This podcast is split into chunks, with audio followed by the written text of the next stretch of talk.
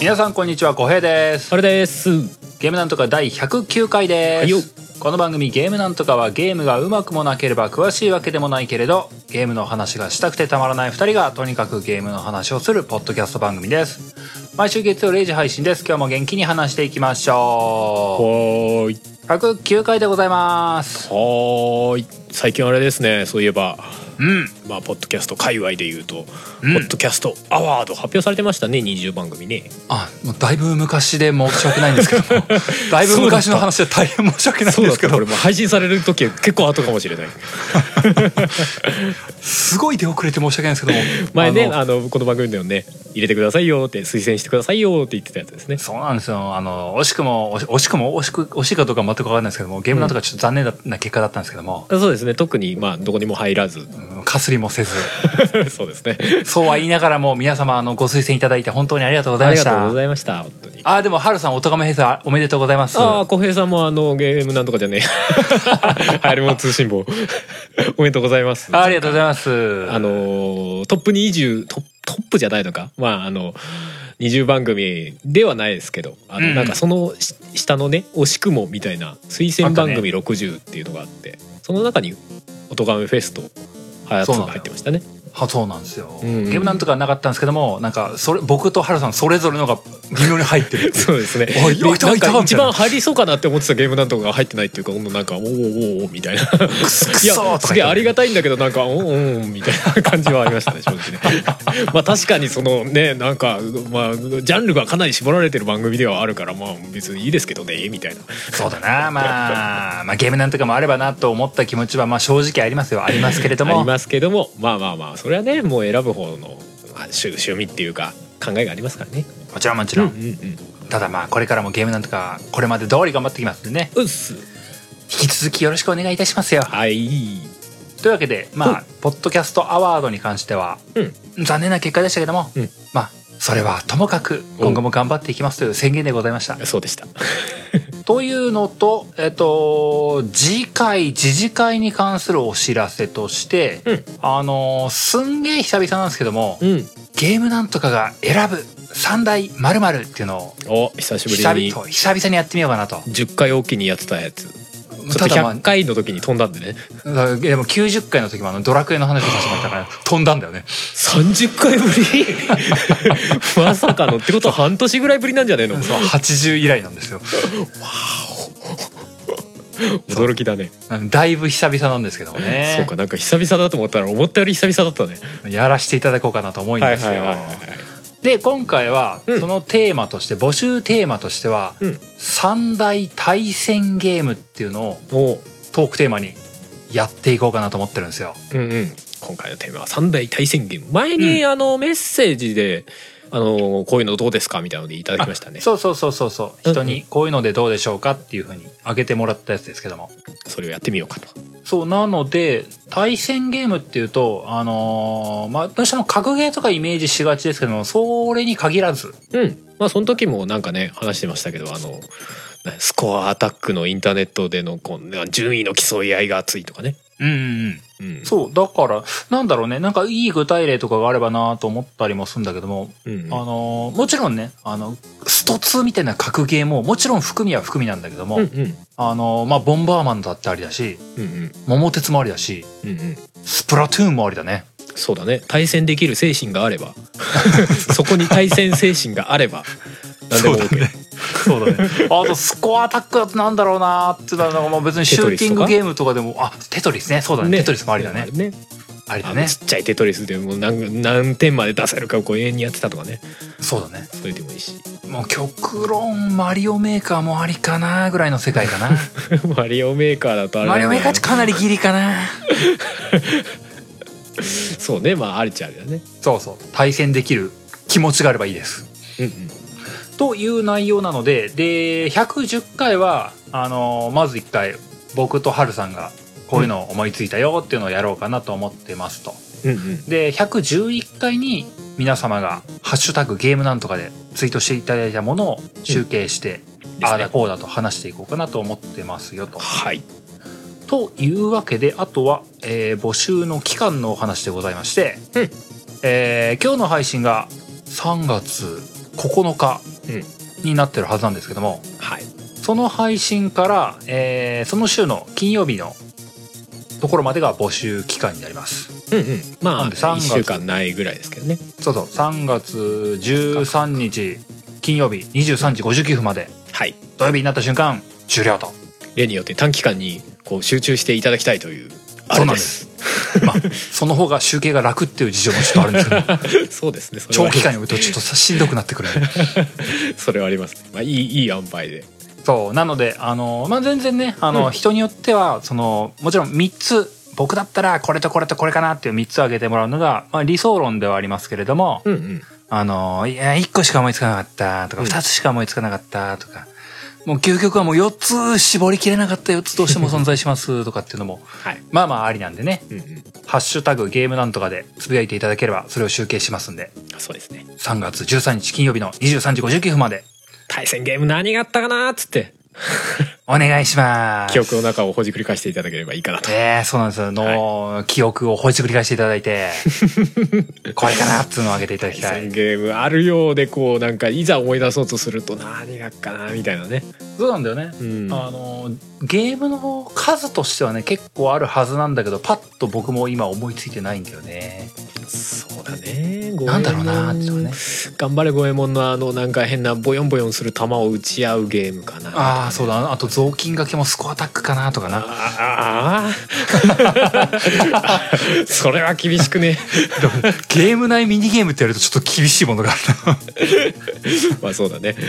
そこに票入ってもなんか集計大変だよねこれどこに集計したらいいのみ たいなもう集計の基準がわかんねえよってなってくるな。なんだろうなマリオカートとかそうだな。ああ、王道だな、マリオカートはな。マリオブラザーズとか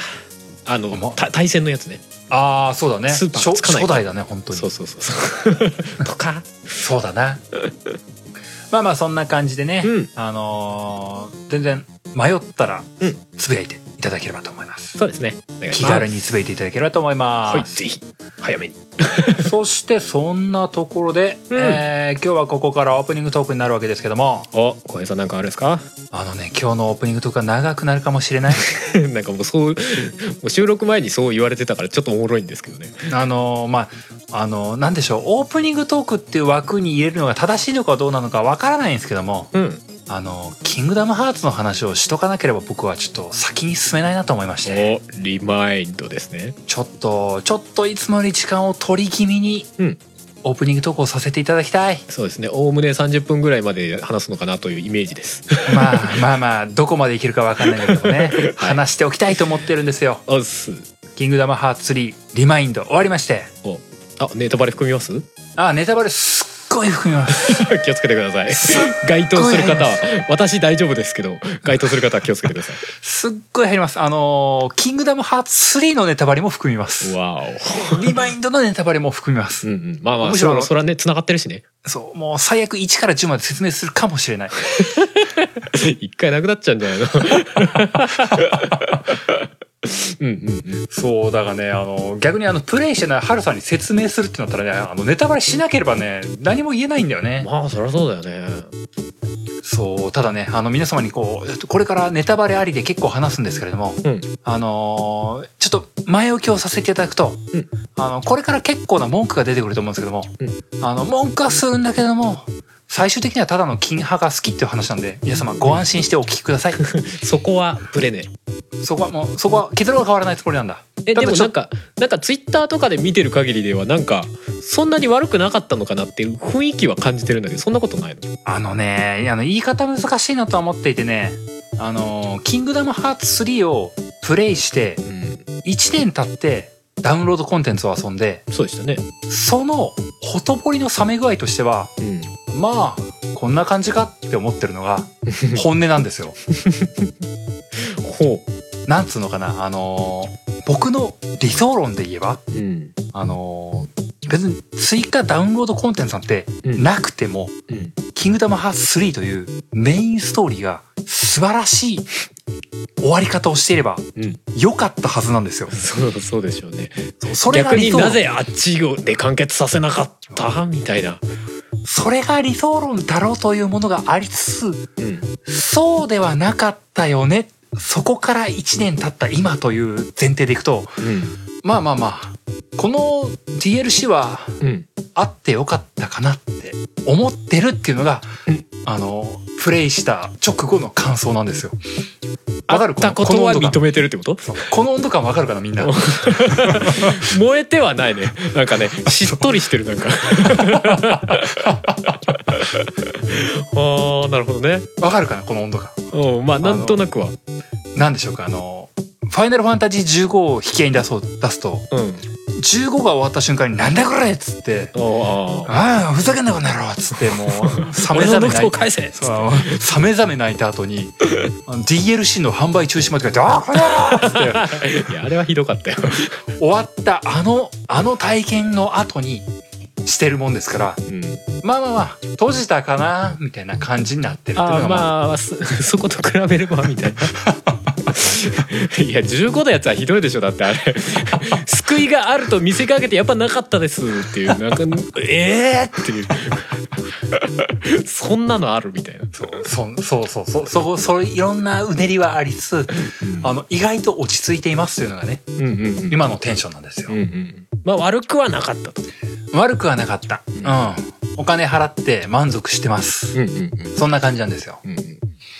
で、まあ、その追加ダウンロードコンテンツ DLC のうんお話をするとしたら、うんあのー一応ね、モードあのーはいはいはいリマインドっていうタイトルで発売されてるんだけども、うんリマインドっていうゲーム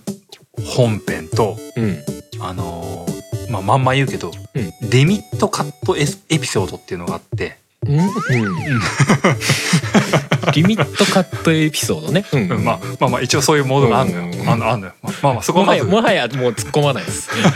飲み込むだけ。あって、それをクリアすると、シークレットエピソードっていうのがね、ああまあその方がわかりやすいね。その3本立てみたいなね、えサザエさんみたいな販売方法なんですよ。えそれが一つになってるってことだよね。そうう。んあの、それ全部が遊べるのが、リマインドっていう追加ダウンロードコンテンツう、んうん3000何百円くらいのやつなんですよ。うん。結構すんなやっぱな。で、まあ、あのーなんつうんですかね、一応ね、3本立てのお話っぽく見えてるんですけども、うんまあまあ、そのゲームのプレイボリュームとしては、うんリマインドっつうやつが、まあ、お話の8割ぐらいを占めていて、うんうんで、リミットカットエピソードっつうのは、う強いボスと戦うよっていうのと、うん。ストーリーが1割ぐらいあるよっていうのと、ちょっとあるんだやっぱな。ちょっとある、ちょっとあるっていうのと、で、シシークレットエピソードは、うんあの、強いボスがいるよっていうのと、あそこが一番強いんだ。シークレットムービーがあるよっていうのがね、おーまあそうですようんなんかシークレットムービーなのに隠されてない感みた いな感じるっていう感じの構成で、まあ、まあまあまあ、いつもの構成なんですよ。うんうんいつもの構成まあまあまあ、あの、キングダムハーツっていつもね、こう、 あの、メイン、ナンバリングタイトルが出ると、うんナンバリングタイトルのファイナルミックスっていうのがね、ああはいはいはいいわゆる完全版はが出るわけですよ。いはいはいその完全版に入ってるのが、あの、今回は、そのリマインドっていう追加ダウンロードコンテンツで入ってたんだなっていう感じの、ああじゃあもうあれじゃないですか完全版で出してないだけ良心的になったっていうそうだね。うん。ちゃんと分けて出してくれたそうそそう。もう、いつもの半角ですよ、皆様。うそうですねいつもは日本文化はないと真の力が発揮できなかったやつそうそうそう。1年経った後に、あの、ファイナルミックスっていうのが9000ぐらいにするの買わさ買わされてたんで、いつも。つら そうだな前のやつの本体を売ってそう。で、フそァイのナ上ルミッでク、スを買い直すというそう。よくよく考えたら、その上で、あの、セーブデータの引き付きだから、最初からやれって言われてたからね、 僕ら。ああつれーセーブデータの共有はできませんできませんって。そうかそうかそれに比べ、まあ、そこはもういいとこだねだいぶ今回、だいぶ良心的ですね。優しい、ちょっと、ちょっと前、数週間前にちょっとあの、不平不満を漏らしましたけども、よくよく考えたら、だいぶ良心的だ、今 回は。あまあそうだね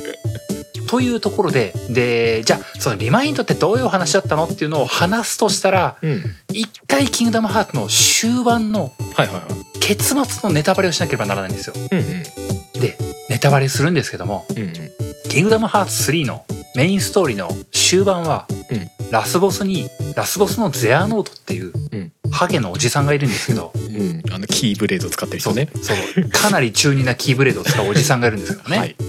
あの人があのゲームのメインヒロインのカイリっていう女の子をうん消すんですようんうんうん消しちゃうんですよらしいですね消しちゃってそのカイリって女の子が生死不明の絶望展開うんどこ行っちまったんだいそうえもうカイリえまた会えんの会えないの分かんねえみたいな感じで、んそのラスボス戦が始まるんですよねう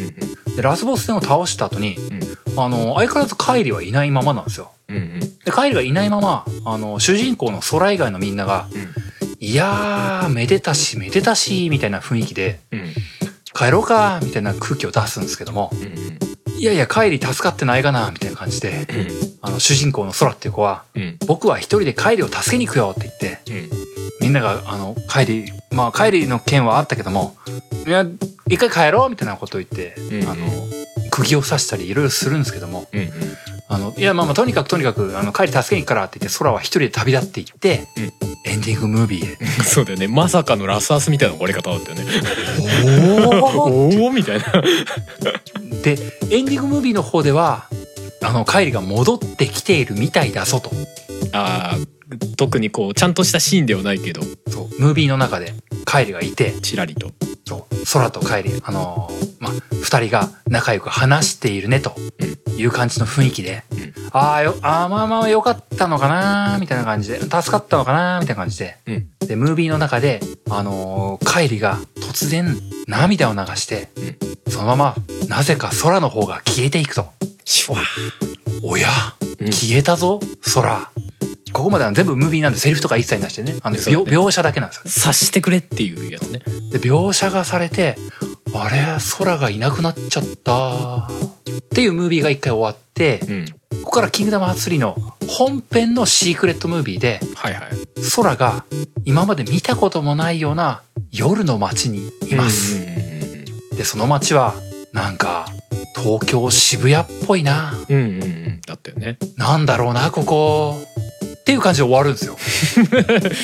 なんか話は聞いてよこれが次作次回作への付箋じゃないかみたいなすごい騒がれましたよねでこれで「キングダムハーツ3」が終わるんですよ、めでたしめでたしみたいなねうん どこかやねんっていう 全然キレよくないしなんかもうどうしてんだ感しかないそうもうコントローラーを握りながら僕はおわなわな震えましたよね。はあはあ、ノムリンはいこれで綺麗に終わったでしょって言われたら出したくなるやつ がね野村みたいなこと思いながらね。むしろ匂わせまくりやないかっていうやつね閉じろ閉じろちゃんとみたいなどこが閉じたんだかわかんねえよ野村って思いながらそうねそういでう、まあそういう芸をやるゲームじゃなさそうだしラサースみたいにさ、んそそういう雰囲気だったらまあわかるけどさなんかちょっと違うよねまあねでもねあのーあのこのゲームなんとか聞いてくれてるリスナーの方に指摘されて気づいたんですけど、うんいやいや小平さんうん「キングダムハーツ」っていつもそうだったじゃんって言われて あ言われてみればいつもそうだったやつをなんか3でちゃんとあ4でちゃんと綺麗にまとめるみたいなのやったじゃないですかあれ ?3 かそうそうなんか1個増えちゃった3なあれまあ確かに、キングダムハーツは確かにハッピーエンドの回は一回もなかった。確かに、いつも投げっぱなしジャーマンだったな。おお今回は綺麗に終わらすのかなと思いきやそう。あー、終わらない。確かにこれがキングダムハーツだったなっていうふうに思ったり、あの、自分の中で消化を図ったことはあったりはあったんですけども、うんあの、僕の中で、あの、納得がいかないのが何個かあったんですよ。うんうんで、何が納得いかないのっつうと、あの、ラスボスを倒しましたっていう後に、うんあの、そのカイリって女の子が、うんメインヒロインの子が消えてますと。はい消えてますけれども、なんかあの、めでたしめでたしみたいな空気を出したの。うんうんあのー心のつながりが生んだかんだいうゲームで、うんあの、大事なメインヒロインがいなくなってる のを飲み込もうとすなっていうのをすごく思ったんですよ。もうそらそうツッコミでしょうよ「おい!」って「ミッキーなんでお前何も言わねえんだよ」みたいなことをしかも僕はしねそのある種死が曖昧な世界観でさ死んだかどうかもよくわからないのにみんな「めでたしめでたし」ってなるのはどういうことやねんってなるよね。そうやめやめてくれよってそこは心底思ったわけですよ。っはいはいていうのとうんあとあのカイリが消えちゃったっていうなんかねあの次につなげたかったとかそういうのがあったとしてもそれは別に構わないっちゃ構わないんだけど、うんあのいなくなったよねって次のムービーで帰ってきたよねっていうふうにあのうんはいはいは。カイリを助けるっていうところを割愛すないねえそらそうでしょうよ。メインヒロインだぞおいおいっていう匂わすだけってねどういいねえっていう話でしょ そんな語り方ないでしょっていう話、うんノムリンがやりたかったことの部分のところは分からないわけではないのそのなんかねあの彼が言っていたダークシーカー編が閉じるっていうそのその一つの編が閉じるっていう部分のところがあのそのラスボスのマスター・ゼアノートっていうやつのうんお話が閉じるっていうことなんだとしたら、うんまあそのその人の話は確かに閉じたかもしれないハケのおじさんが天に登っていたまあそこは確かに見たはいただなただただなノムリンと僕はハゲのおじさんが天に召されるところを見たかったわけじゃないんだとまあそうでしょうねメインヒロインの女の子がなぜなぜあの笑って報いるわシれーンをないっていうやつでしょなぜ出してくれないのってまあそうだよねいやね頑張ったあ人たち報われない話でいいんですかみたいな、のそうなのよいやねもちろんねその人気キャラクターのねロクサスとかシオンとかアクアとかっていろんなキャラクターがいてうんうんあのキングダムハーツ3の中ではその人気キャラクターたちが、うんあの救われたっていう部分のところはしっかり描いてくれたからおうあの多分やらなきゃいけないことの9割ぐらいはちゃんとやってくれたはずなのようんただいやそのやらなかった1割がメインヒロインっていうのはななんななんなのっていうんまあ思うわねうななぜそこを割愛したのっていうのがね3の話どうしてもそこがねあの腑に落ちなかったんですようんうんうんただそれを追加コンテンツとして補ってくれるっていうのがどうやらリマインドだとなるほどなるほどリマインドはその割愛されたカイリを助け出すっていう部分のところを描くのがメインだったんですよねああじゃあチュントンにそのカットされたであろう部分を描いそうてる話なんですそうどういう事情でカットしたのかは分かりませんいやバランで売った方がお金儲かるじゃんうんま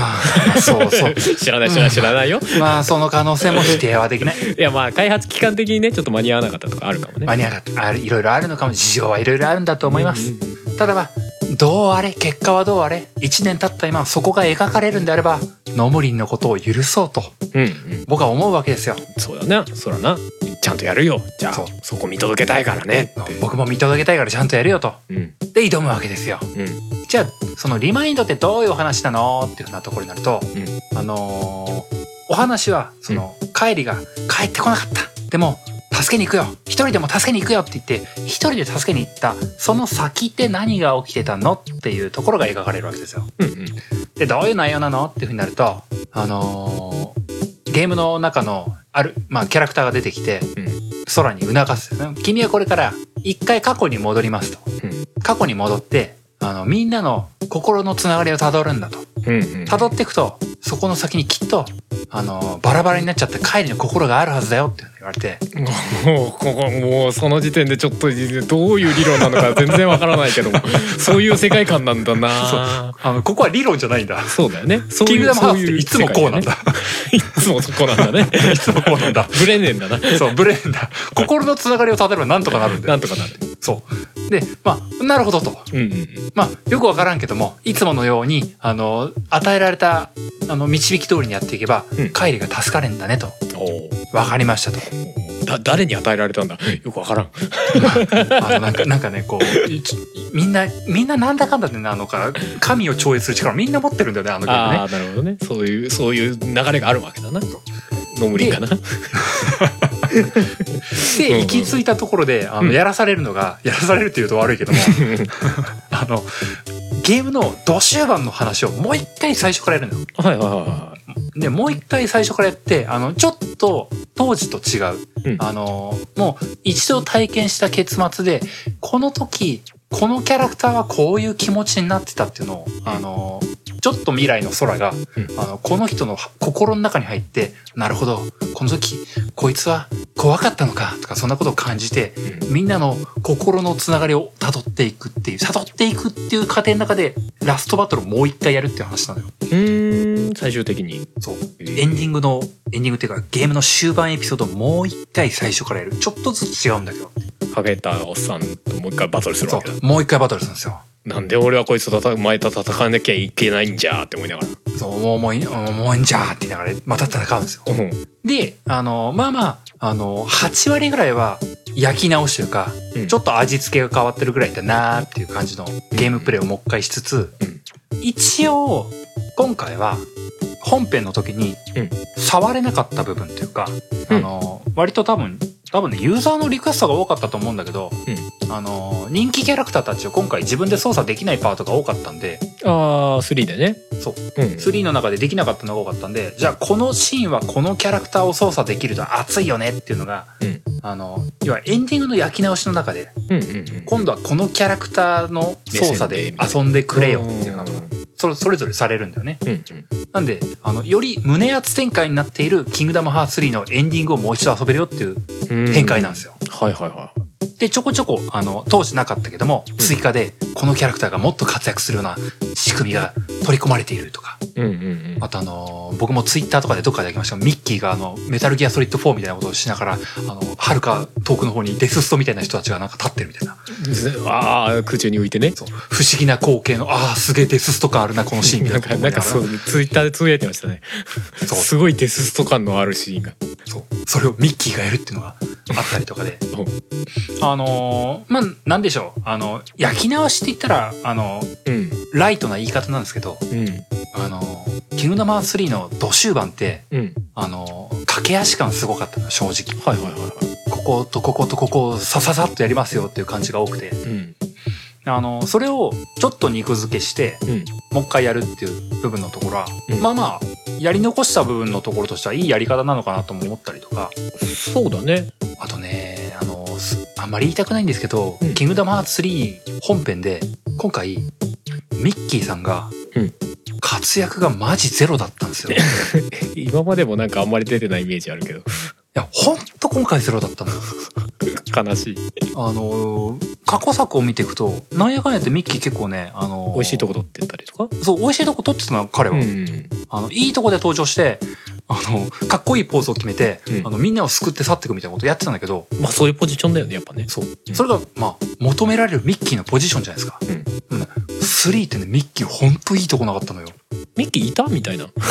ことなのそう。いや、なんかほんとうがっちゃうのがね、ミッキーのその声優さん問題があったからね、ミッキー自粛してたのかなとか、ちょっと本気で思っちゃうぐらいね、ほんといいとこなかったのよあ。そういうことなんか雰囲気的にさ「あのスター・ウォーズ」のヨーダみたいなポジションになってるよねとか思ううーん。なんか時々出てくるすごうい強いやつみーたんいまなあ、それも確かにわからんでもないな。ねえへえでも今回はね、そのね、うんあの、そのデススト風な光景っていうところはね、うんあの、追加された分としてはミッキーのいいとこなんですよ。おーなるほどなるほどあミッキーの見せ場が増えてるって思って、うんうんそこはすごい素直に嬉しかったんだよね。うんうんうん別にのんぼりミッキー嫌いじゃなかったんだ。たたたまたまですよみたいな声は違うけど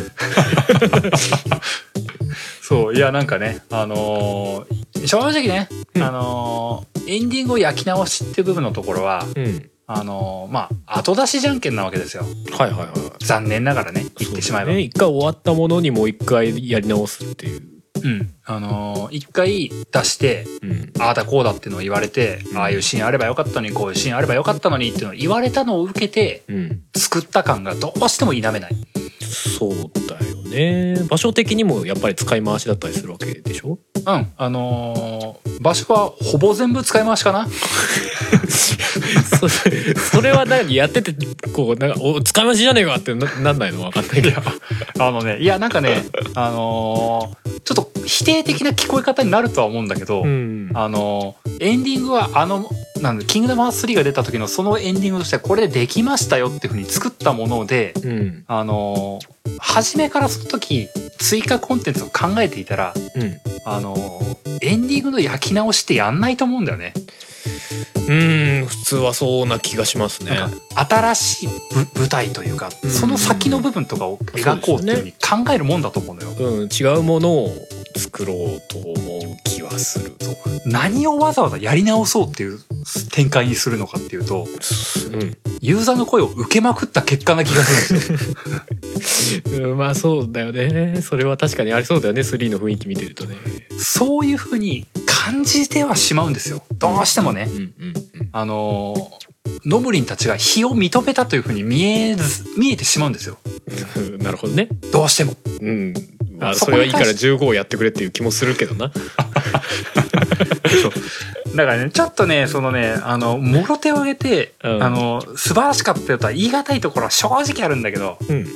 ただねあのー一方で、うんあのーその焼きたとえ焼き直しだとしても、うんあのまあ描き直してくれたっていう部分のところは、うんうん。あってよかったなと思うし、うんその僕の不満だったその帰りを助けるっていうエピソードがちゃんと増えたところはお、ちゃんと助けられたんだ。ちゃんと助けたんですよ実際それをやったら。うん。あ、助けてああめでたしめでたしってなってじゃあちゃんと綺麗に割りかし終わったんだ。そう。あのーで、あのーなんだ割愛されて、あのーキングダムハーツ3本編で、最終的に空が消えちゃったよっていうところに対する、うん。消えた、消えてしまうっていう部分の、あのー理屈のところまで、あの、描き直したというか、うんうんあ、そうか、消えるって空も分かってたんだねっていうか、うん。うん。覚悟の上なんだね、あの時のティーダと一緒なんだね、みたいなことを、ああ、やっぱそういう感じなのか。んあの、腑に落ちさせるような、うん。あの、せ説明がされたって感じなんだよね。うんうんうん。だからまあまあ、そうだね。これでい、いろいろ筋が通ったんだなっていうふうなところは感じるんですよ。うん、なるほど ね。まあそのエンディングのその消えちゃう演出プラス、まあ、要望として多かった部分をちゃんと補ったリマインドだったわけだ。うん。はあ。そうなの。うんうん。だからまあね、あのー総評的にというか、あのーその追加コンテンツのところで、うんあのー描かれた部分も込みで、あの、キングダムハーツ3が完成したのかなっていうふうに思うと、うん。まあまあまあ、これで、ちゃんと遊びきったなと思える感覚にはなったのが、うんうん。あってよかった追加コンテンツだなと思うわけですよ。まあでも満足度が高いのはいいよね。まあね、その、言い方難しいなと思うんだけど、うんそのユーザーの声聞いたからこそってさっき言ったんだけど、うん。あのーまあ、ユーザーの声聞いて、それを叶えたっていうこと自体は、うん悪いことではないと思ってるのでね、うんうんまあ満足すそうるだね形にはなったので。うん。そうだね。あんまりそこにひ、なんだろう、偏りす、要はユーザーの声に引っ張られすぎちゃってもあれだけど、多分そこそうそうはそういい感じにね、やってるとは思うんでね。そうなのよ。あのうんすんげえブレブレってわけではなくてさ、うんあの、筋は通した上で補強がされたって感じだったんでね。うん。なおさらキングダムハーツはユーザー大事にしないとねって感じはあるしね。そうなんだよ。 そうなん だよ。いやまあ、 わかんないけど、ユーザー大事にしてたらこのストーリーねえんじゃねえとか言われたらわかんない けど。わかんないけどね、旗から見てっかね。そうな。そうなんですよ。うん。でまあね、あのまあ、結果として、うんあのそのリマインドもふ踏まえてで、うん。あの実際のお話の閉じ方というか、うん。あの今まで話したところが、えーそのリマインドっていうエピソードが終わったっていうところまでで,、はいはいはいはでそこからそのさっき言ったリミットカットエピソードと、い。うん。えーシークレットエピソードってものに続いていくのね。うんうん。でそのリミットカット、まあ、あとはあんまり語るところもないんですけども、うんリミットカットエピソードはうん。あの空が消えたと、うんじゃあ消えたのはなんか原因を探んないとなってうんうんういうん体で FF キャラクターたちが急に現れリミットカットってそういうことか。あで その意味もあんのかないや違う違うはずなのよではあないのリミットカット自体はねあのこの後ねあのデータのデータ上の空を復元してはあ。データの世界の空からうんヒントをたどろうみたいな形のことをうんなんかゲームのシナリオ上はそういう話をするのね。うんうんであのじゃあそのヒントってどうやって探るんだよってなったらうんいやあのラスボスたちにいたその13機関っつうやつがいるのね、うその13機関もあの復元されたんだけどこいつらをデータの空に倒してもらってそこから情報を探るしかないなっていうなんかうんあすげえなんか取ってつけたようなあのそうだね。ボわスとかるような戦わえかんねえよなっていう。なんかボスと戦えっていう前提条件をダーンって出されてる感じででその倒す敵があのいつも言うのねいつも「キングダムハーツ」で言うリミットカットボスっていうたちなのややつらなのああ、がいつもあるんだ。そうあの何度リミットがカットされてるのかっていうと多分スクエニのデバッカーたちのねあのやりすぎじゃないっていうリミットがカットされてるって話ああなるほどねリミッターリミッターを解除しましたよとそうあのふざけてますよスクエニ的にはとそういろんな意味でもうあのやりすぎたボスですからどうぞ倒してくださいよっていう あの挑戦状みたいな話なんです死ぬがよいってやつなんでねそうまあそれがね13体もいてねあもう地獄のような日々を送るんですけどももう楽しいってなるわけねもうあのただまあ私はもう赤色を超えました から 楽勝ですよこんぐらいの こんぐらいのリミットカット程度じゃつって、楽勝とは言えないんだけども、 うん、あのやっぱあのスクエニのボスってあの目離したら秒で死ぬよねとか思いながらねまあそうだろうまあそんなあの13体のボスを倒してようやくそこから話がまたね追加ムービーが見れるっていうねはいはいはいあのこの地獄のやり取りを してねでその追加ムービーで見れるのが「あのキングダムハーツ3は」あ3はっていうか「キングダムハーツシリーズはうん終わりませんよ」って言われ て「いいよまた次よ」みたいな。ひどい 今俺最終的にどうだったのって聞くそこを聞こうと思ったんだけどやっぱ終わんなかったん だ終わんない終わんない。まだまだ続くよっていう方向なんだねそうあのなんか最後にねあのこうあのいつもねいつも出すねあの金金のねアルファベット文字でね「あのはいはいリコネクトキングダムハーツ」ってねこうはいキングダムハーツはまだ終わんないぜ!」みたいなのでバーンって言ってねはい「終わり!」っつって「うわあ終わんねえ!」っ終つわっっててねえじゃ ねえかあそうそうであのまあ僕はちょっとクリアしたの時間かかった方なんですけどもまあ、うん多分みんなが早い人たちが終わった頃にあのスクエニのキングダムハーツチームたちがこうツイッターとかでうんいや新作のアプリがとか新作のスケジュールがはいはいはいハゲ引きの出さしんての若いの頃の話がみたいなうわー計画が潤沢すぎるみたいな感じ のそうだなそういうのもまあ込み込みでしょうなっていう感じであの、うん正式に「キングダムハーツ」シリーズがうんまだまだ終わらないよっていう風呂敷がバーンって広がって「うんキングダムハーツ3」が終わりましたえっ、とこれは最終的に良かったねって言っていいのかすごい微妙な感じだけどどうなのうーんとねまだまだ続くくんだね良かったねって普通だったら言うんだろうけどどうどうな のあのね正直ね気持ちとしては本当ハーフハーフなんですけどもあのね終わってほしかったっていう気持ちもちょっとあるのようんやっぱりある、そこは否定できないうんただまあ実際そのやめやめれないよねっていうのもあるだろうしうんまあやめたくないよねっていうのももちろんあるよねっていうのもあうるんあるので続けること自体はまあまあそういうもんだよね大人の世界ってって思ったりもするんですよ。うんで僕の中でねあのーまあ多分わりかし最近なんだと思うんだけど、うんノムリンのインタビューを見たんですよ。うんうんで、まあ、全然「キングダムハーツ」に関するインタビューとかではなかったんだけど、うんノムリンがあの野村さん自身がデザインしたキャラの中で「好きなキャラって何なんですか?」みたいなことを言われてるインタビューで、うんあの好きなキャラっていうと「空ですね」っていうふうに答えてたんですよはいはいはい金派のキャラクターね。うんでそれがあの野村さんの中で唯一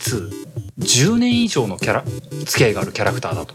はあなるほどねでそうそれを言われて冷静に考えるとうんノムリンっていつも FF シリーズとかのキャラクター描くと、うん基本その作品で終わりじゃないですかうんまあまあそうだねだからあの「キングダムハーツ」の空って、うん確かにずっとノムリンが手掛け続けてるキャラクターなんだなってあまあまあそうだよねだからノムリンワールドが強いよねキングダムハーツってねそうなん確かに確かにでそういう発言を見てでまあその時ノムリンがそのなこんだけ付き合い長いキャラクターって空ぐらいしかいないし、うんあのディズニーにも採用されてるってことはすごい嬉しいって言われててうんうんそうだよねでまあそのインタビューが別に何ってわけじゃないんだけど、うんなんかそのインタビューを見てねあのあノムリンって空好きなんだって思って、うんあだからまだ空のキングダムハーツ続けたかったんだってことで自分の中であなんだっていう感じでねそれはでもまあ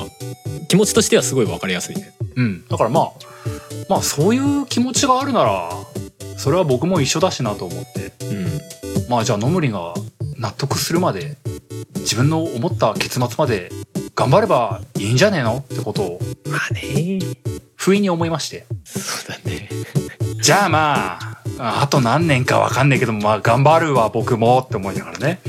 すげえ気持ちは気持ちは純粋にわかるんだけどなんかでもなんか毎回ある程度ちゃんと終わらせてやれよっては思うけどねなんかねまあまあなまあなそうなんだけどないやそれこそ「バイオハザード」よろしくさ 一旦終わってで、まあ、次のやつは 次のやつでまたなんかねやればいいのになんかずーっと続けちゃってるからもう新規のプレイヤー入りづれえ入りづれえっていそううなんだそうなんだよなってのはちそょっと思っちゃうよ正直う売り方としてはううんまくはないと思う、そうだあなのもうどんどんねハードルが高くなっていく一方だと思うからねそうそうあとディズニーどうするのかなそううまくはないと思うんだけどう、んまあまあでもいや憎めないよ憎めない感じはあるんだずっとわかやるりわたいって思ってるならまあそれでいいかってなんかねうん許しちゃった そして私はキングダムハーツに戻っている そうそうじゃあいっかフォーデルのまた10年後くらいかもしれないけどまあいっかって思ってねそうだなみんな別に嫌いではないんだけどねっていう感じだねそうまあまあまあそんなさあの別に二度と出すなって怒る気持ちも別にねえうしんうんうんうんじゃあまあノムリンもだってスクエアスクエニの中で頑張り続ける限りやってくれよって思ったからうん「キングダムハーツ3」で「キングダムハーツ」シリーズは閉じなかったけどもうんまあいいよそれでいいよって気が済までやれよみたいないいよいいよ分かった分かったって許す許すって思ったからねそうねそうねすごいなんかねあのなんだろうねそのすごい理想論僕の中の理想は叶ってないと思ってるんだけど うんまあなんだろうね何とも危険でしたけど FF15 見ちゃったからうん、 金派は全然幸せだわって思ってるんだよねそうねなんかその比較してみたいの多いけどねそうそう そう、ま、そういや前もそうだったわとかさあれに比べたらマシだわみたいな なんかそうよくわかんないことになってるけあそうスクエニのゲームってこうなんだわみたいなさなんかさ妙な諦めとかもなんか自分の中であるんだよねまあ、根本嫌いじゃないっていうのが前提でだだからなんだろうけどなそうなのなんかねうんあのあくまでこうベースとしてはねあのベースが好きっていうのがありありながらのねなんかね不平不満を漏らしてるだけなんだってのは自分でも分かってるのよそうだね FF15 もだって別に言うても嫌いじゃないしね F15 すごい好きですようんそうそうすごい好きだけどすごい文句出るけどねなんかやっぱ部分的にやらかしちゃうんだろうななんか なそこがなみたいなことにはなってんだろうな実際そうなんだよね。なんだろうね。あの、良くも悪くもすごい親しみ深いんだろうなって思うよ。まあまあねまあねそうなんでしょうねだからその世界観とかをまあ愛する要素がやっぱり毎回ちゃんとあるんだろうねうん。うんうんうんそうなの。なんかね、あの、変なさ、親心って言うとあれだけどさ、うんやっぱあの、ディズニー作品とスクエニのキャラクターを使ってっていう超豪華なうん作品なわけですから、なんかもっと上手な売り方とかいろいろあると思うのになとか思っちゃう気持ちは正直あるのよ。 はあるでしょうねなんでこんな難解な話をさ、もうやってんのよとか思ったりもす んのよ。毎回ちゃんと綺麗にまとめろよみたいなねそう一回閉じてでなんか開きっぱやめろとか思ったりするんだけ どさ全部つなげようとするんじゃないっていうやつね そうもうなんかさあのキャラクター多すぎんだわとか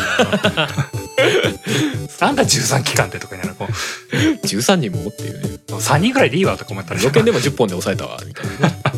そうそうそうそういうねなんかあのなんだろうねあの好きだからこそ文句が出るっていうのをすごい体現してるなーってねいやま本あ当もうそうだろうなそうだろうななんかそのままならなさというかなんかそういうとこも込みなのかなうんっていう気もするなんか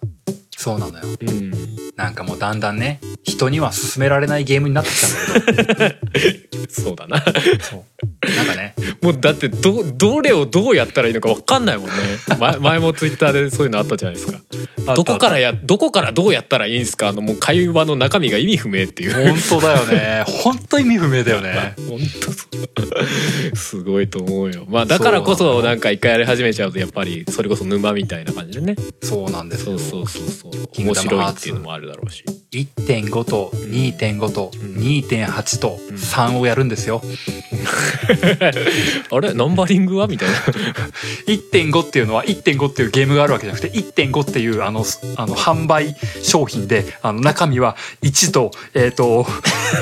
っていうもう分かったいろいろ入ってんだよなみみたいなそんなのもうタイトルか分かんないもんね何この売り方って本当思うよねなんか公式でまとめといてほしいよねなんかねいやなんかねこれはこういいや違うやつですみたいなまとめとけよって思う気持ちもあるんだけどそもそもまとめなきゃいけない売り方すんなよっていやまあそうですはい間違いないですもうもう1からもう今10とか出しとけばよかったんだ よ何何全部チェイ全オ部ブメモリーズって言ってる全部話はつなげなくていいんだよ世界観だけつなげればいいんだよ世界観だけってのねいろいろ思うんすよ思うんだけども、ねあのそうすげえ長く話しましたけどうんこれを言わねば僕は「キングダムハーツ3」を終えられなかったと思ったん ですよなまあなんなんとなく納得はしましたでもそこはそこはあれだなノブリンが自由にやる場所なんだなキングダムハーツはなきっとなそうなんだと思うんだよなんうか、ん自由にやれる場所というか野村の落書き帳それが「キングダムハーツ3」なんだと思うんだよね落書き帳超金のかかってる落書き帳僕が考えたかっこいいキャラクターに僕が考えた最高に熱いシナリオみたいなさそうこれナンバリングは一応してるけど全部で一つの話なんだってことなんだなきっとなそう1と1と2の間に「でチェイン・オブ・メモリーズ」っていうのがあってだなとか言ってそしてまだ話は終わっていない3ってあるんだけども3に行くてくまでに10本ぐらいゲームをやらなきゃいけないんだみたいなこれは3はすあの3つ目っていう意味じゃなくて第3章って意味なんだぜみたいなここまでやってダークシーカー編が閉じたんだぜとか言って終わらせない終わらせないぞこのコンテンツ はなぜなら俺が好きだから いいね愛があるねそうまあそんな話でしたいやー、うん大変長く話しましたけどこれこれが話したかったあーあーもう完全に今回はオープニングが本編 ですねえー、そうですねもうあのいつぞやのリングフィットアドベンチャー回と同じ感じですよいや、あれ以上長い。 ああじゃあ一応本編いきますか今回、でこっから本編ですよいいでしょういいでしょう行きましょうえー今日の本編はね、うんあの VR の面白そうなゲームっていうおーすごいパンチがあるじゃないですか「キングダムハーツ3」よりも このこの落差ねわかりやすい話が後半やってきますよ面白そうってだけだからねそうですね本当にあのいつも通りの話ですそんなわけで早速本編に向かっていきましょうはい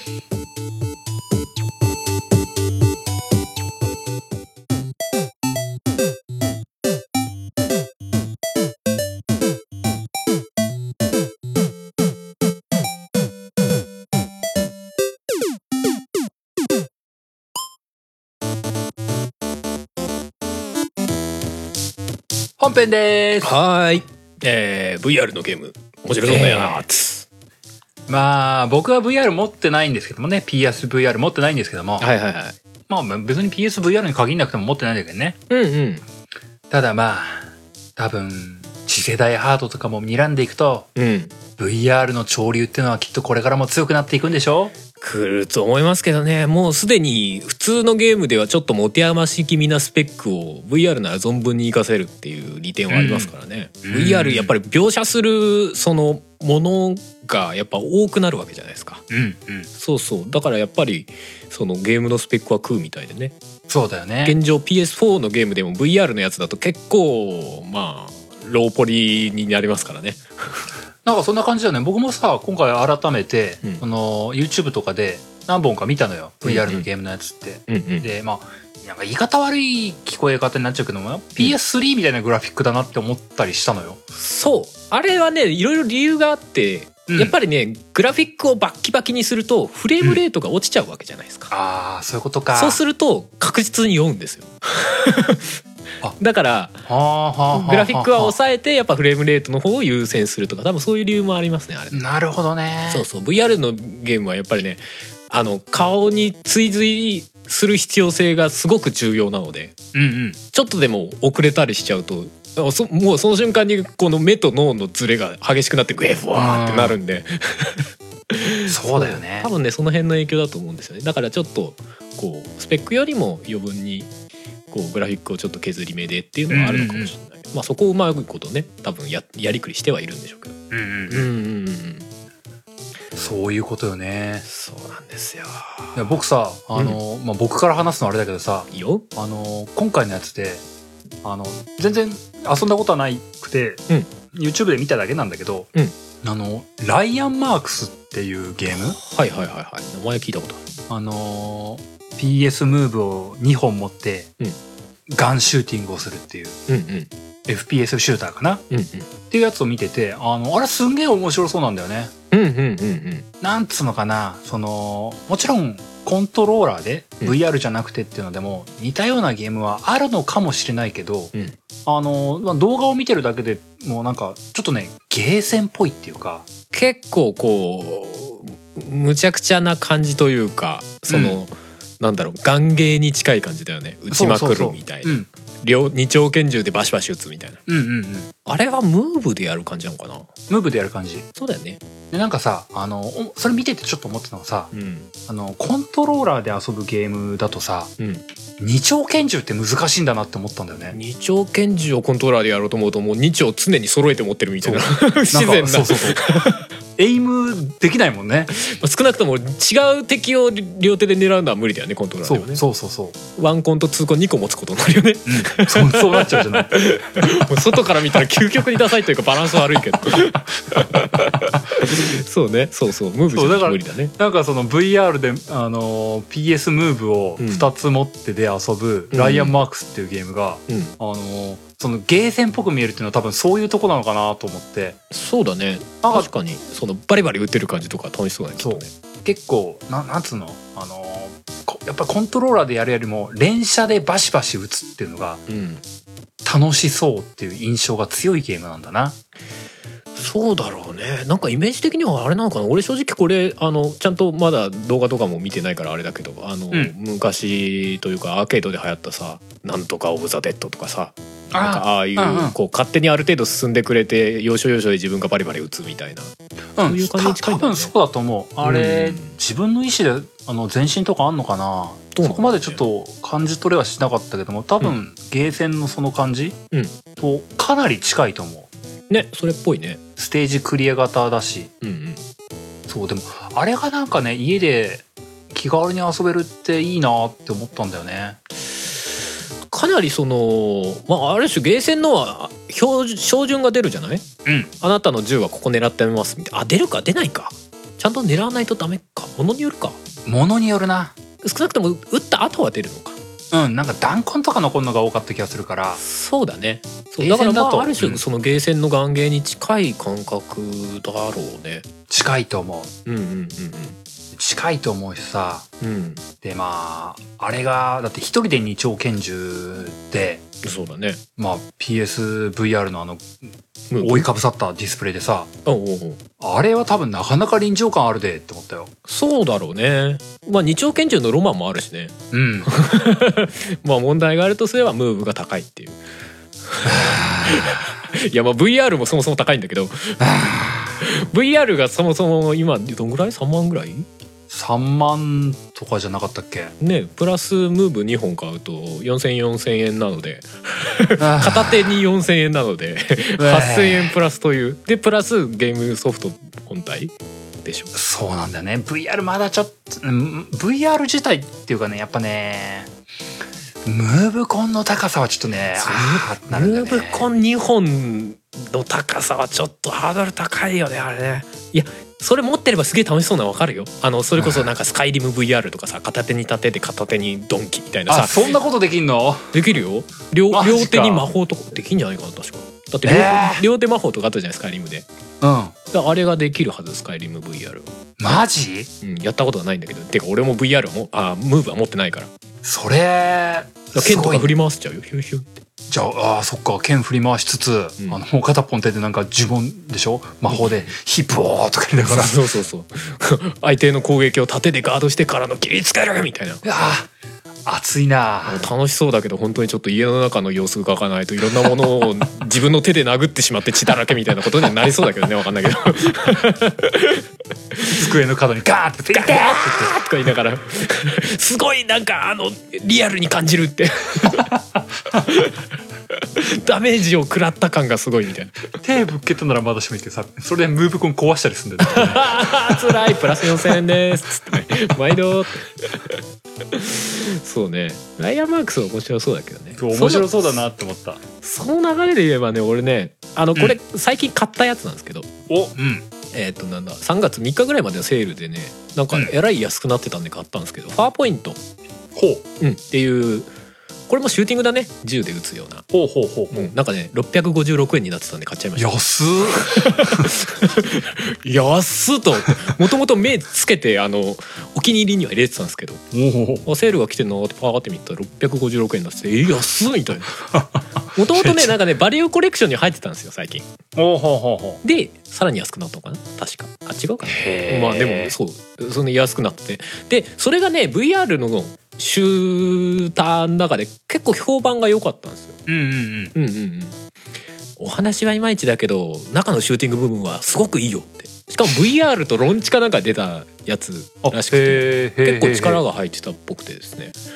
気になってたんですけどやってみたんですよ昨日昨日やってみたんですよ、うん 昨日買って収録前の前日にこう明日話すためにやろうと思ってやってみたらコントローラーしかなかったんですねでコントローラーも対応してるってことだったんで、うんもうじゃあやってみようと思ってコントローラーでねやったんですけど結構楽しかった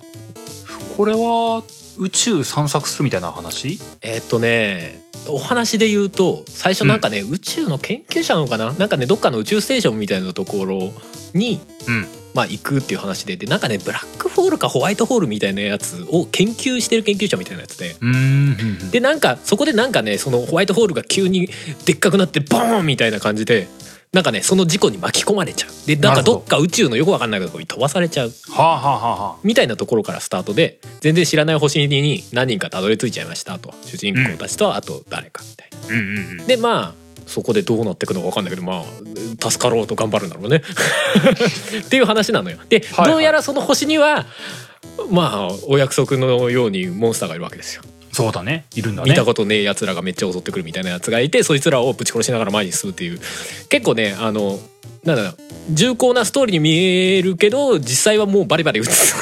系に近あーいなるほどね そう最初からアサルトライフルとか持ってんだけど弾無限みたいな、あへえへそうえで撃ちまくると熱量であのしばらくクールダウンしなきゃいけないけど基本は弾無限みたいなアサルトライフルを最初から持っててみたいなやつででコントローラーだと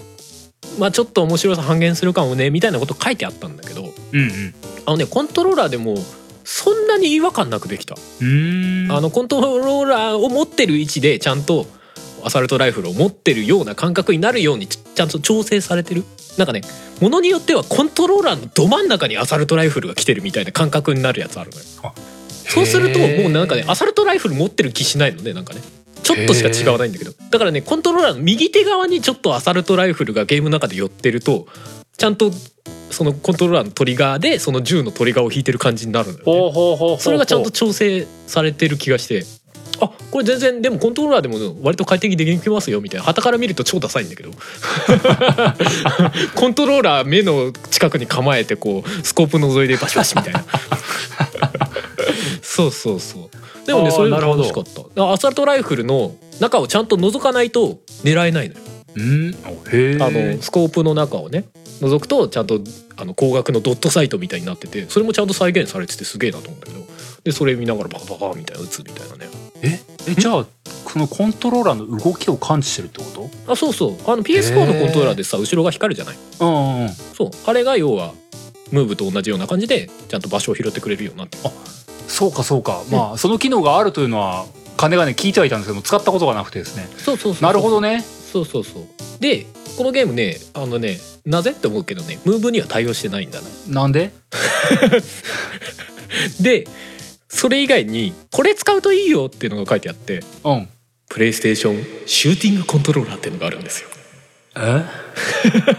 おおお聞き聞き慣れないでしょ俺も最近までしよくあの存じてなかったんですけどおおあのねどうやらウィーザッパーの先っぽにあのほらコントローラーつけるみたいなのあったじゃないヌンチャクをありましたねあの要ウはィザッパー懐かしいね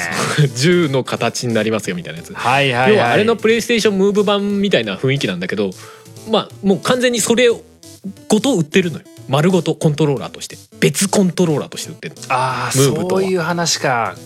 えじゃあもう一個コントローラー専用の替えっていうそうそうだから例えばもう VR 持っててムーブは持ってますってじゃあムーブでやろうなんて思ったらムーブ使いませんみたいなシューティングコントローラー別で買ってください5000 円ですみたいな話なのねまあ俺ムーブ持ってないんだけどでもシューティングコントローラーさうん5000円で買おうとすんじゃんうん対応ゲームす言うほど多くないんだよねうーんソニーの悪いとこ出ちゃったなあそうだねそれがさサードパーティー製だとかだったらまだいいじゃないあのほらなんだろうなエースコンバットのさフライトコントローラーとかさ、もうこれにしか使えませんけど持ってたら超楽しいですみたいなの分かるんだけどそうだなそうだなうんなんかファーストパーティーでそうそうかみたい なもうちょっと出してくがれってもかいいんりじゃなさせいるっていうまあ、VR のソフト自体がね少ないっていうのもあるんだろうけどあーすえーそうかなるほどねでもそれあー持ってると本当にそのゲーム内でアサルトナイフ持ってる感覚がもうそのままダイレクトに来るからものすごい没入感があるとは書いてあったあーまあそうだねこれ画像を見るとさこのコントローラーは、うんそのシューシュ眼根眼根としてはしっかりしたものっぽいね、そうだねそうただあーそうだなでいいんだろうけどムーブがあるというのを脇目に見るときついものがあるなそうだねこれ買って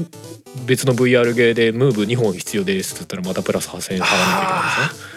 あははえ俺 VR の周辺機器にいくら払えばいいんだみたいな気分にはなりそうなるほどだなねだから俺はとりあえずコントローラーでやってるけど今 でもねこれはねすごい良かったあのすごい VR でやることを前提にかなり考えられてるというか酔いもねあの抑えられるような仕組みがちゃんと入ってるから、そんなには酔わなかったかなうーんうん、まあ普通の VR 酔いぐらいはするけどもっと結構アクション性が強いというかいろんな方を見回したりするゲームだからもうちょっと酔うかななんて思ったけどあんまり酔ったりもねそんなにそっはかしなかったかなこれはえこれってその、うん自分でフィールドを歩き回るとか探し回るとかってことをするって話か自由探索ができる系のゲームあーいや自由そう探索はせできるんだけど正うん直自由に探索するほど選択肢は与えてくれてないいい意味であはははは、うんうん、ある程度あこっちに進めばいいんだろうなっていうのは分かるから進む方向は全然分かるのたうだんうん敵と戦う時にどこに身を置くかっていう意味でこう自由に動けるっていう考え方かもしれないほうなるほどあーそれはいいねそうそうここに隠れるとここは右行く左行く左行って避けるとかはいはいはい敵もなんか爆弾みたいなあのゲロみたいなのを飛ばしてくるやつがいるからそれを避けるか、それとも銃で撃ってそいつを空中で壊してうんうんうん戦うかとかねうん、なんか序盤やっただけでもあ普通に楽しそうと思ってで銃の段数とかも気にしなくていいからさ結構バリバリ打てるのねうーんそうそうそうこれはなんか普通にそのさっき言ってたアーケードゲームみたいな感じでガンゲーとして普通に楽しそうと思ってうんうんううんんこれは良かったなただその、うん、シューティングコントローラー欲しいけど「たっけ!」っていうので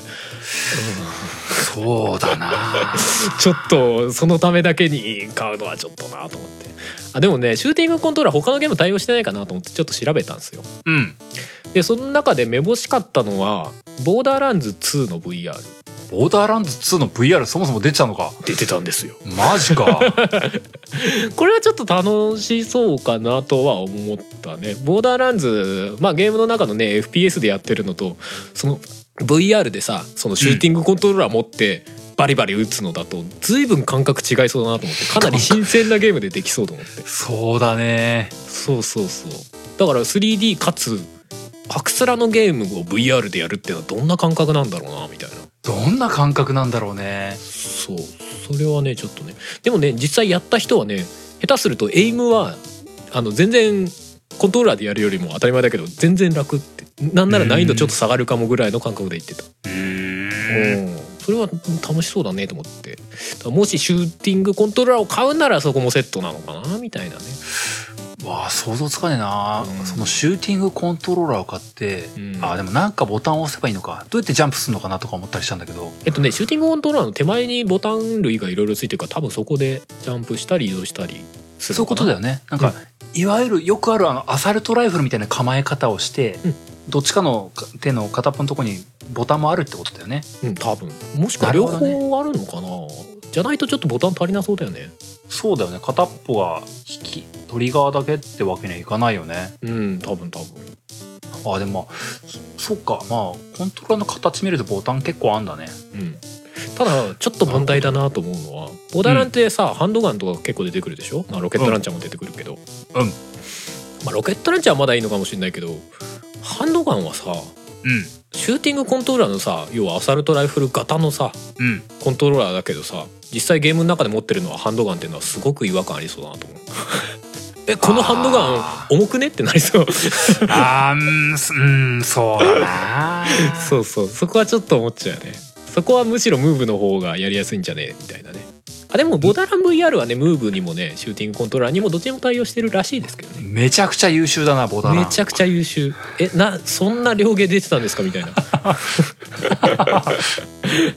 結構ねあのその移動に関しても酔わないなんか瞬間移動みたいな移動方法もできるし、おうおうおううん、あのね VR で酔う時ってその滑らかに移動するとその自分の体が動いてないのにうん映像だけ動いてるから要はなんだろうなあの船に乗ってる時の気分みたいうな、ん自分は動いてないんだけど景色が動いてるみたいななんかよくわかんない違和感に感じるじゃないそうだよなんか脳と体の違和感みたいなのが余韻そでうそうそう原因だっつうもんねそれが起きやすいんだけどだからそれしないために、まあ、瞬間移動みたいな移動方法もできますよみたいなちゃんとなってたりとかね結結構ちゃんとしてそうボダラン VR、あそうボーダーランズなんだうん、ただなんかもう話が長いじゃないボダランって、そうだね最後まで行くまでにもうくったくさになりそうだけどなん かねやっぱどうしても VR って疲れやすくはあるので、あそうだよねうんなんか最後までたどり着けそうな気はしないんだけどあんまり、うん、でもなんかそうだなスカイリム VR とかと一緒になんかスカイリム VR は結構酔うらしいからちょっとあれなんだけどあのそのボリュームある VR ゲーとしてはありそうそうだよねスカイリム VR 一日何時間ぐらいやれんのかななんかそんなにできない気もすんなあー1時間2時間ぐらいがいいとこだと思います けどねそれ以上やるとうんまあ人による人によるけど酔うと思うそうだよねなんうかん立ち上がれなくなるよか酔もうしれか疲れる酔わなくてもやっぱ目が疲れると思うないうんうんそうだよねうん、そうだなその辺はちょっと気になってるとこうんうんまああとはまあ僕の中でやっぱりアイアンマンは気になってますよあいやまあこれから出るやつそうだよね結局アイアンマンも延期をしちゃって、うん5月だったかな5月発売とかになってたんだけどうんうんうんあのーアイアンマン VR がしっかりできているとすごい嬉しいなって思ういいだろうねあれだよねあのムーブ2本使える、ね、ムーブ2本片手で飛びながら片手で射撃するっていう らしいという話、ねうんなんか、まあ、実際想像つかないという部分のところもあるんだけどうんまあアイアンマンって多分、まあ、コミック原作コミックとかに忠実とかでも、うん最近やってるあの映画とかの方に忠実とかどっちに忠実なのか分かんないけども、武装がたくさんあるっぽいんだよね。ああそうなんだあのーアイアンマンってイメージ的には手のひらからビームビーって出すっていうイメージがうんやっぱあるからあれが多分まあいわゆる眼系のハンドガン的な役割がそれになるんだろうなって思うんだけど、基本武装みたいなねうん、でもそれ以外に多分ミサイル発射とかうんもっと強強レーザーみたいなのがあってもおかしくないなとは思ってるのでそうだねしかもあれですごいのはやっぱりあのちょっとオープンワールドチックになってるのがすごいよねあそうだよね、うん俺も何デモプレイみたいの映像見たけどうん普通になんか、なんだろうなアーケードライクなさ目の前にできて出てきたやつを撃ち落としましょうねじゃなくてうんうんあのちゃんと自分で飛び回ってここまで行きましょうっていうところに自分で飛んで行ってみたいな話らしいっぽいのねどうやらねねそうそうそうそれは熱いねと思ってそうなんかそのアイアンマンらしいところはちゃんとつそれらしく作ってるのがうん偉いなって思うよね手抜いてないっぽいですねっていううんうんいやなんかねそのムームーブ2本でどこまで柔軟にできるのかが全く分かんないんだけど、うんそのだってムーブの操作でうん移動とかと武器の切り替えとかうんあとその実際にエイムして撃つとかっていうのを、うんいろいろ試せる素材だと思うのよアイアンマンって、ああそうかもねすすごいいろんな選択肢を作ろうと思えば作れるはずなんだよねおうおう右手と左手で全然違う武装とかも全然できそるうからそうねそうそうで、まあ、極論アイアンマン殴りもするからさうん 近接近接もだってあのまあゲームでできるかどうかはさておきやろうと思えばできる素材なんだよねできるよねだからこれをどこまでやるのかなってのがちょっと興味はあるんだよねうんうんうんうん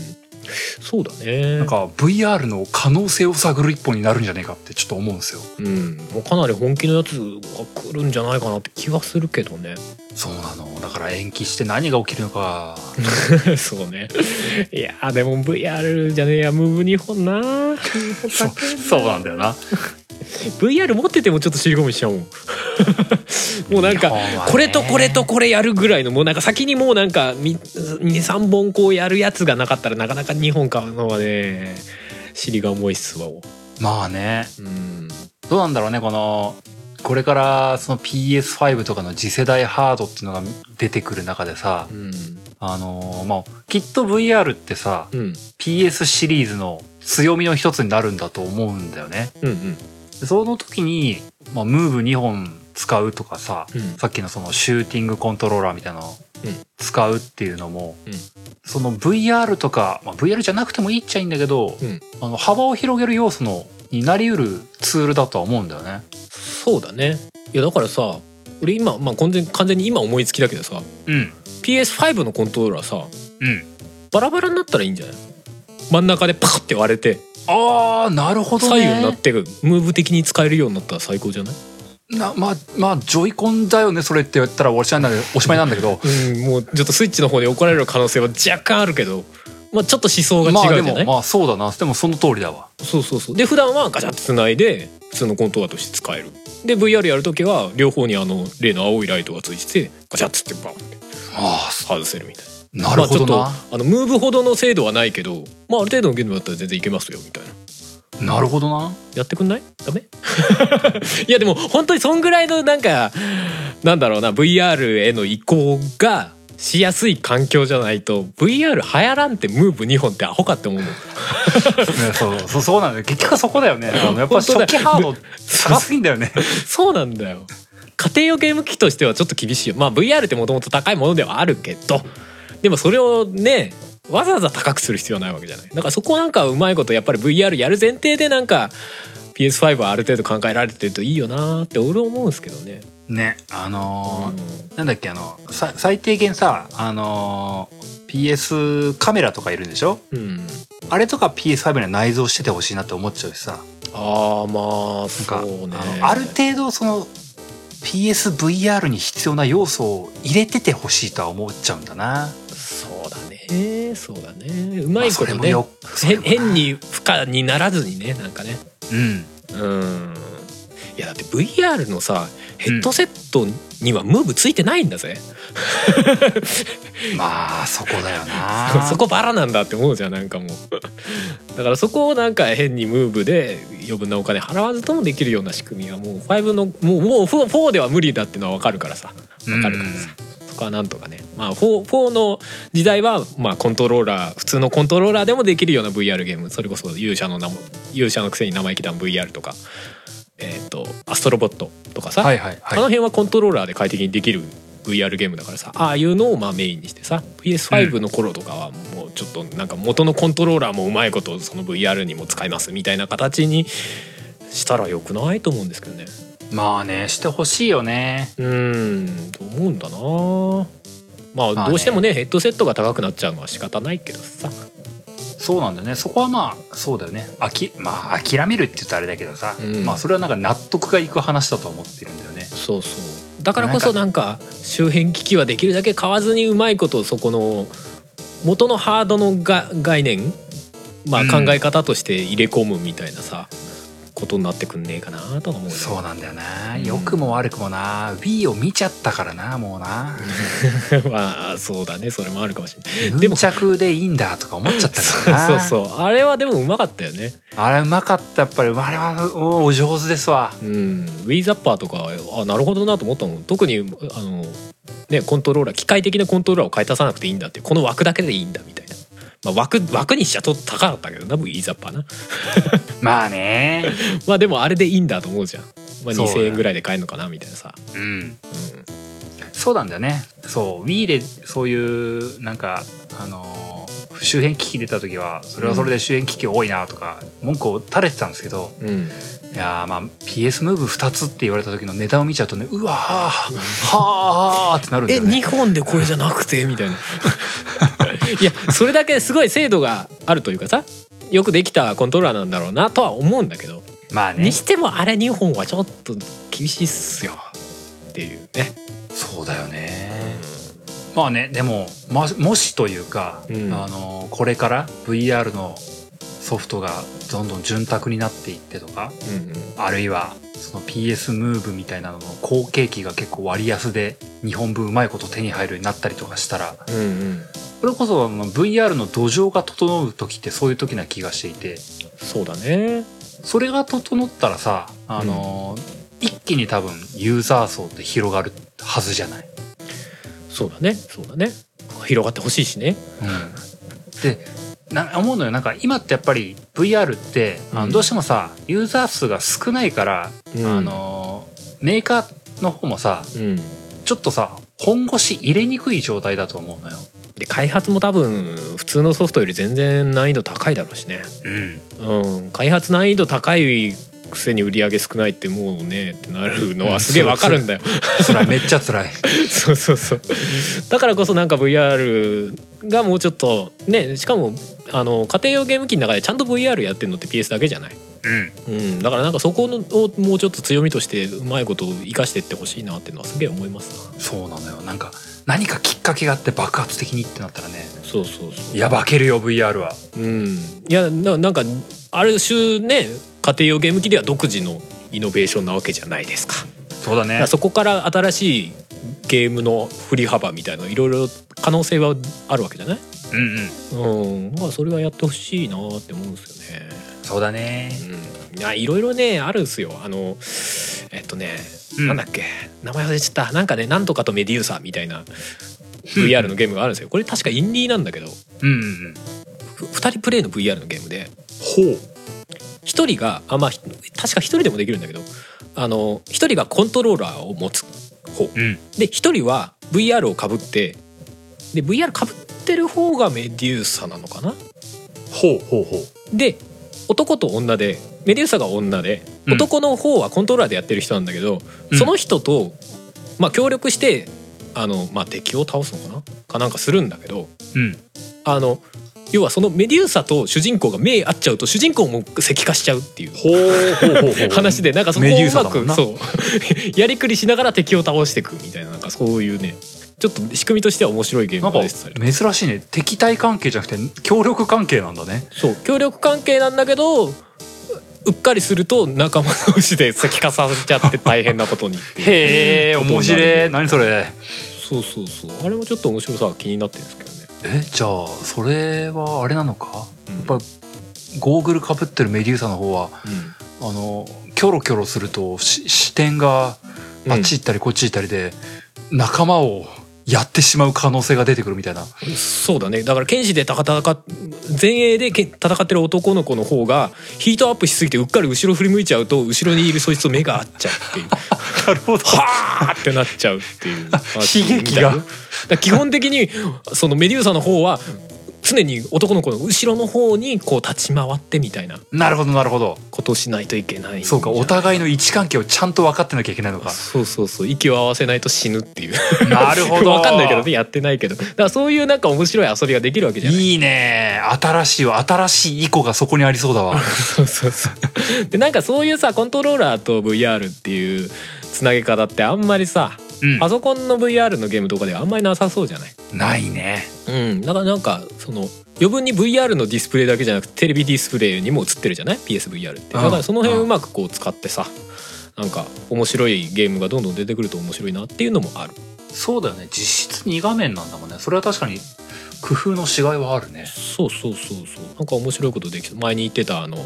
プレイルーム VR とかさそういうゲームが多かったから、なんかそういうのもどんどん増えていくとなんか面白いいろんな方法がありそうだなというパーティーゲームみたいなやつとかさ、なるほどねうん、あでもなんか面白そうだねこのメデューサと恋人そうでしょそうそう そうメデューサと恋人だそうそうそうお面白そうだわなんかそうシステムがね面白そうなんだよねねで一応一人プレイでもできるようにはなってるとは書いてあったけどね一人プへレイ用もありますみたいななるほど。そうそうそうあと最近体験版でやったのはねうん。あのラストラビリンスっていうやつがあって、うんうん。うん、これなんかねイコとか作ってた人が多少関わってるみたいな話をどっかで見たんだけど、うんほうほうなんかねえっとスタートすると暗い部屋に一人でいますとほでボタンを押すことができますと、う。うん。まあ、コントローラーなんだけどボタンをを押すっていう動作しかできないんだよね逆に言うとねおおコントローラー的な操作だとでボタンを押すと自分の頭の上から赤いビームがビヤーって出ますとほう。でそれで何かを示指し示せるのああ、はあ、ではここここここをなんかしてくれっていうのをえっとねそこにその部屋に女の子がいてあ。うん。その子にどうやら命令をできるとで自分はずっと車椅子に手錠でつながれてる状態でそのボタンを押すしかできないっていうおおなるほど。ほうでほうほう女の子にこ例えばドアの向こうに行きたいんだったらドア,、ドアノブをその頭から出るレーザーでビヤーっつってなるほ ど。指し示してでその女の子がなんかねそれこそイコバリに「あー」みたいな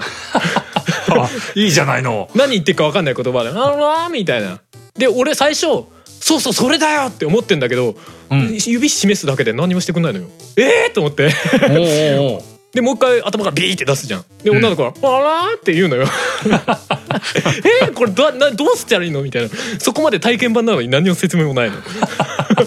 ええと思ってでなんかやってたらあれなんかあなんかなんか伝わってくれたみたいで後ろから押してくれたみたいになったのねえなんほうほでうと思ってで次の部屋行ってもなんかねギミックらしきものがあるんだけど指さすだけで何もしてくんねえのなえな何って思ってたらうんどうやらねうなずけばいいみたいへえ。で面白い指さされて「これですか?」って「これっすか?」って言われたのに対して「イエスイエス!」って言うとああ、なるほど「。じゃあなんかするね」みたいなことをしてくれるんだよそのまま。ほううんうん、だからね基本はそういうゲーム性のな、まあ、ある種パズル的なあなるほどね、うんあでもそれ面白いねそうあってね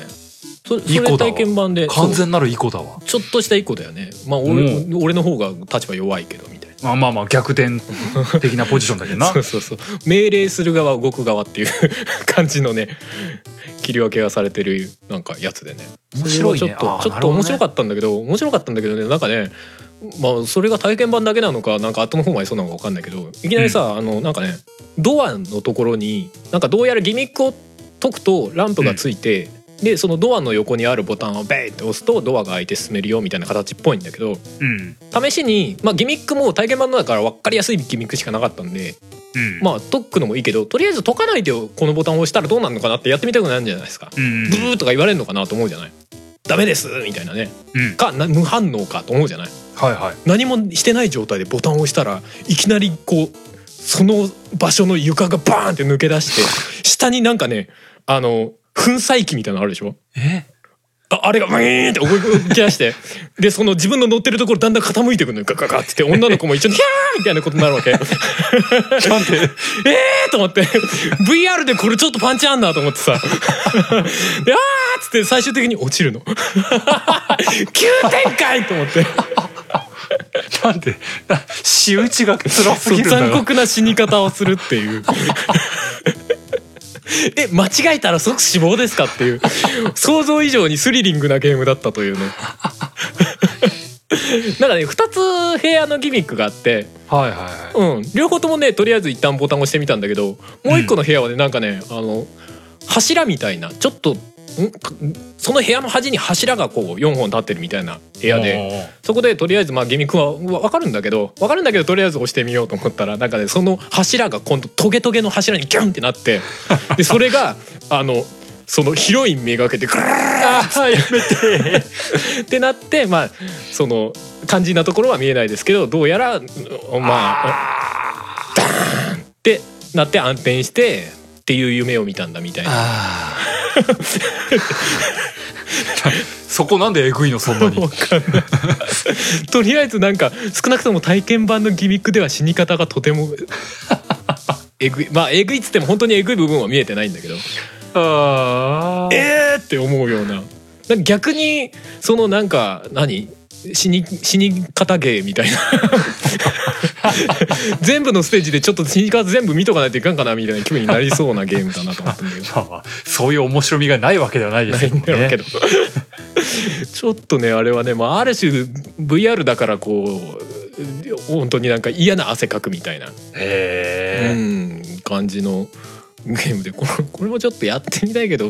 なちょっとそっちの方向性はちょっと意外すぎましたわーって感じだったな、えまあでもなんか疲れそうだねうん、でしかもなんかね話がちょっとループものっぽいんだよねなんかね体験版をやってる限りではおうおうおうなんかそのギミックの部屋を抜けたら急にもう外になっててほうほうでなんかわかんないけど解放されました風になるのよねで気づいたらまた最初の部屋に戻っててでも最初1回目にいる時とちょっとその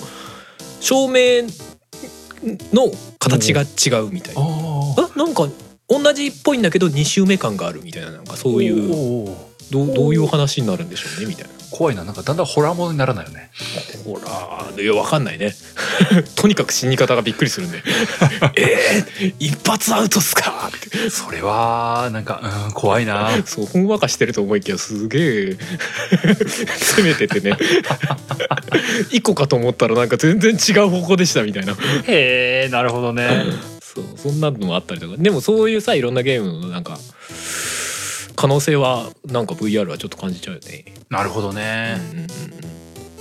そうかまあでもないろんなゲームが出てきてるんだよねそうだねまあ新作がめっちゃ潤沢に出てるかって言われるとまあそこもなんか難しいところではあるけどあのーフロムから「デラシネ」っていうゲームがね出て割とそれも評判良かったみたいで気になるけどほうほうほうほなんかいつかやってみたいと思ってるから逆に情報を追ってない んだけど評判は良いっていうでもななんかだんだんとそういうどうなんだろうな、うんそのやっぱ僕の記憶だとさ、うんあのバイオハザード7とかがはいはいは出たくらいの頃、その通常版と VR 版とみたいなそうだねっていうかあれは感じで両対応のゲームでしたよね通常のやつあがそうそかのまそうだ、まね、パ VR にッケー対応ジし自て体るは一緒かそうだねそうそうそうあだからあのゲームすげえ優秀ですよ 言っとくとびっくりするぐらい優秀ですよ、そういうことかうん、だから普通にパッケージの「バイオハザード7」を買うとその VR 版にもともと対応してるからそのまま VR で始めますってやると VR そういでうことか、うん僕の持ってるバイオハザード7は VR を買ったらまた違う遊び方ができるってことか、そうですよ完全に俺はちょっとなんか体験版やったらすげえ酔うからああやめようってなったけど うんそうかあーでもそうかあれを普通と考えたらダメなんだなあれ良かったなって言おうと思ったけどあれを求めちゃいけねえんだななるほどなうん、そうそうそうそうあれはだから VR でもう途中まで進めてあもうちょっと VR ではさすがに酔うからダメだわっつったら普通にプレイすればいいしね、すごいうん、いやすごいよ すごいっすよあれは本当にすごいよしかも結構初期の方に出たでしょ VR あれうんなんかイメージだと本当 VR のさ出たての頃みたいなイメージがあった結構キラータイトル感あったからねそうそうそうキラータイトルっていうか逆にあんま認識されてないのかな VR でできるっていうあーどうなんだろうなわかんないけどねまあ VR じゃなくても優秀っていう凄まじいと思いますよそうだねう、んまあでも VR でやってもグラフィック結構綺麗でしたからねうん、あれまあそうだねあれを望んじゃいけないっていうのは今気づいてしまったけどもうん怖いよー 怖いよーどうなんだろうなでもなやっぱりなんかあの VR じゃなくても対策みたいなやつが VR だともっと面白くみたいな形が出るのがなんかうんうん人を呼び込む技法な気がすんだよな、そうだねそうそうだからバイオハセブンみたいな形であのいろんなゲームが出たら結構普及するあーでもどうなんだろうな VR じゃなくてもできるっつったらみんな普通の版いっちゃう可能性もあるけどねあまあそうかまあそうだな逆のうん効果もある,、あるかうん、でも VR を持ってるとより違う遊び方はできますよっていうソフトを例えば自分がもうすでに何本も抱えてたらうんうんやっぱ VR 買う理由にはなるよね。うん、まあ、うんなんか僕やったやつじゃないけどハルさんが昔言ってたうんエースコンバットのさ、うんやつとかもさ、あのそうだね本当に本当に何から何まで VR 完全対応みたいなさうのが遊べんだぜってなったらやっぱそれの吸引力っていやきっとすごいんじゃないのって思うんだよね ん、ちょっとぐらいグラフィック削ってもいいからやってほ しい。いやなんかマジト ーンそうそうそうもうなんかあの何本編全編が VR で遊べますっていうダウンロードコンテンツ出したらそこそこ高い値段でも買っちゃう。ああいやそやっぱそれぐらいのうん、体感ぐらいだったそねんぐらいの良さはあった。なるほどなそうって思えば一方なんかノーマンズスカイみたいにもうしれっと VR 全編対応ですみたいなもうもうどういうことなんだよお前らすごすぎるよっていうゲームもあるしねそうだよ ね VR にも対応してるしムーブにもちゃんと対応してるよすごいよって マルチプレイにも対応してるよ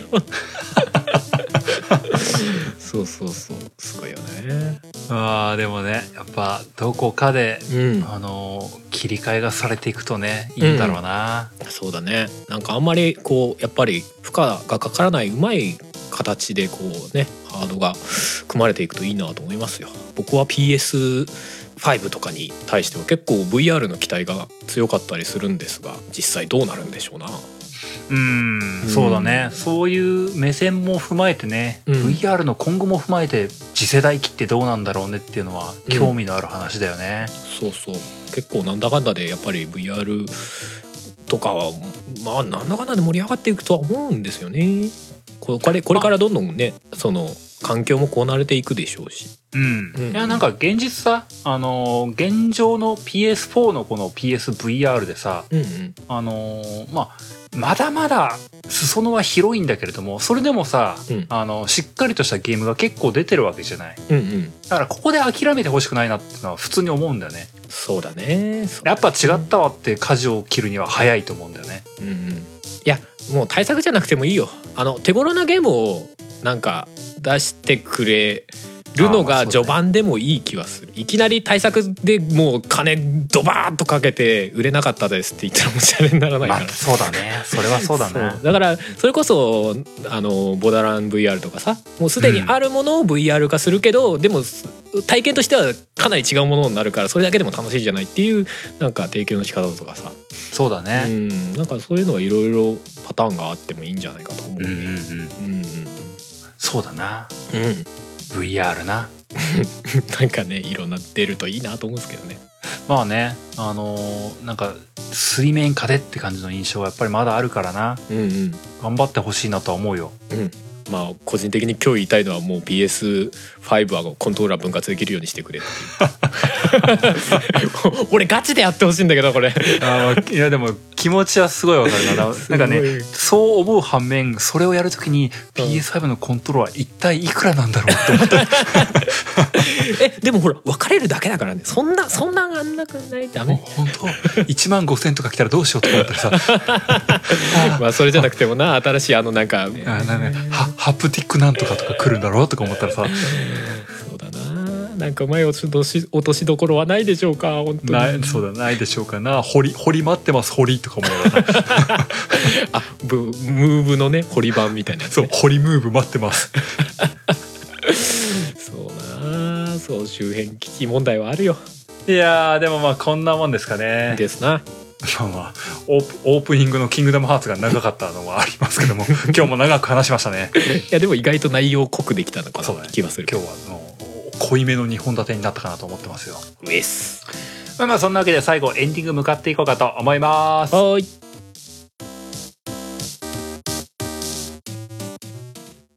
作曲編曲音声編集イマジナリーライブなど承りますカメレオンスタジオエンディング ですはーい疲れましたないやー話したねんか途中から乗ってきちゃって過剰にテンション上がってしまった ーだからまあゲームなんとかよくある話ですよななんかええいつもな、あの1時間ぐらいで終わろうかなとか言いながら なあのここ12回ぐらいはね1時間ぐらいで確かに終われてたはずなんだけども、ええあの今日は終われませんでし言たっちゃいましたね1時間後半になっちゃいましたかねうんまあまあ、あのー今日最後お知らせとして、うんあの頭にも言ったやつですけれども、はい次回の収録タイミングで、うんえーまたみんなが選ぶ三大対戦ゲームっていうのをうん話してみたいなと思ってますんで、はいえーこの配信がされた3月9日から、えーこの週末3月13日金曜日の23時59分までを締め切りとして、うんえー皆さんが思い浮かべる面白かったなっていう三大対戦ゲームってものを「ハッシュタグゲームなんとか」を使ってツイートしていただきたいなと思ってます。はいそれを集計して、えーレベル111なので2週間後の配信で、うんえー発表していきたいなと思いますんで、はいよぜひぜひよろしくお願いいたしますと。ろしくお願いしますというわけで今週はこの辺でおしまいですね。はい最後にいつものやつ読ませていただきますと、ゲームなんとかでは皆様からのおお便りを募集しております。お便りは番組ブログのお便りフォームまたはメールにてお送りください。番組ブログはゲームなんとか .com。番組メールアドレスはゲームなんとか .gmail.com です。ゲームなんとかの綴りは gamenantoka です。おいそんなわけで、えー第109回はこの辺でおしまいです。また次回お会いしましょう。お相手は小平と、春でしたそれではまた来週お便りお待ちしております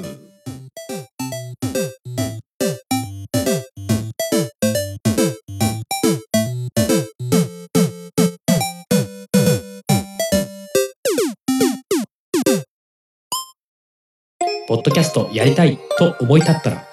ポッドキャスト制作指南所。